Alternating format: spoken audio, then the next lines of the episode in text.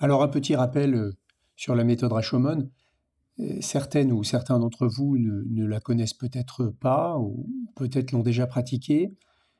Euh, je l'ai développée avec mon complice Amaury depuis à peu près 20 ans et nous continuons à l'enrichir à l'occasion de nos très nombreuses interventions opérationnelles chez nos clients ou dans les différents business que nous avons développés tous les deux ces dernières années.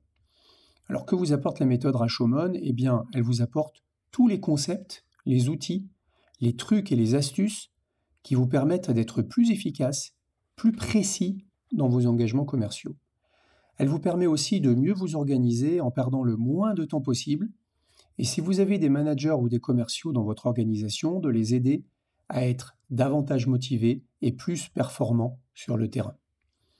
Concrètement, on vous aide à trouver qui sont vos meilleurs clients, avant même de les engager et de les connaître en face à face, à définir précisément ce que vous allez leur dire à l'aide d'un kit de discours unique que vous pouvez déployer à travers tous vos canaux opérationnels, à les engager plus efficacement et sans perdre de temps pour détecter plus vite les meilleures opportunités, à tirer de vos partenariats, si vous en avez, de vraies occasions de leadership, à vous organiser efficacement et à trouver les bons leviers culturels pour motiver vos ressources commerciales et les faire s'engager pleinement au service de votre stratégie de croissance et enfin à animer plus efficacement vos réunions commerciales et à mettre en place un véritable outil de prédiction et de contrôle de vos indicateurs de performance opérationnelle en termes de vente et de marketing.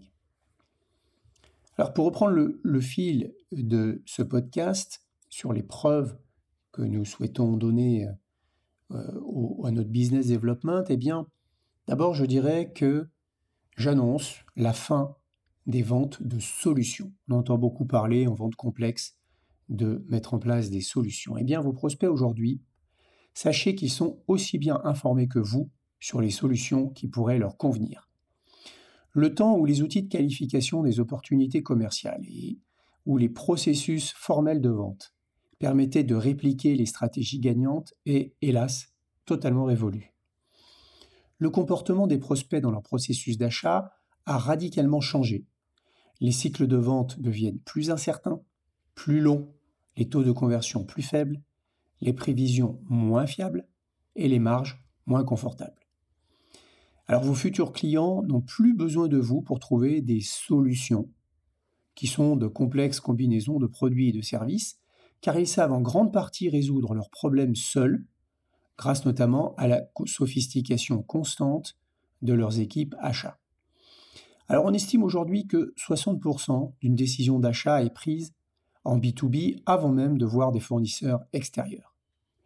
Il va donc falloir veiller d'une part à bien connaître les leviers et les solutions actuelles d'un prospect, ce qu'il peut faire lui-même par divers moyens directs ou en interne, mais également veiller à ne pas apparaître comme un vendeur de solutions. Le point clé aujourd'hui, c'est de rechercher dans le sourcing des décideurs, des décideurs de vos comptes cibles ceux qui sont de potentiels agents du changement, plutôt que ceux qui vont vous donner de l'information, pour les amener à construire une stratégie d'achat qui passe par ce que vous leur proposez d'atteindre comme point d'atterrissage. Les dernières études sur le sujet montrent que les 20% des commerciaux les plus efficaces, qui surpassent leurs objectifs régulièrement, sont ceux qui, d'une part, évitent le piège des organisations et de leurs dirigeants qui ont une vision claire et des demandes bien établies, pour privilégier les organisations agiles, qui peuvent réagir rapidement à des propositions impactantes en évitant la lenteur de l'organisation interne, même si elles existent. Donc leur segmentation attitudinale de leur marketing stratégique prend une importance euh, capitale en plus de la segmentation économique. D'autre part, il privilégie ces commerciaux efficaces les prospects qui ont un besoin émergent ou qui sont dans un processus d'adaptation organisationnelle pour euh, différentes raisons. Pression du marché, changement de direction, réforme légale, mécontentement en interne. Et également, il, cherche à présenter à ses prospects des points de vue disruptifs voire iconoclaste, avant que les problèmes soient clairement identifiés. Ça, c'est une des clés de la fidélisation des clients pour devenir le conseiller de confiance, ce qu'on appelle en anglais le trusted advisor, et pour grimper sur l'échelle de confiance dont je vous ai parlé dans les dix commandements. Il cherche également à mettre l'emphase sur une démarche de changement plutôt que sur une démarche d'achat. Et quand bien même le prospect a déjà identifié ses besoins, il cherche à impacter ce besoin avec de nouveaux points de vue pour faire émerger d'autres besoins, quitte à souligner ce qui manque, ce qui ne peut pas fonctionner, pourquoi, et proposer d'autres chemins. Cela demande de passer d'une vente de solutions à ce que l'on appelle de la vente éclairée, ou insight selling en anglais.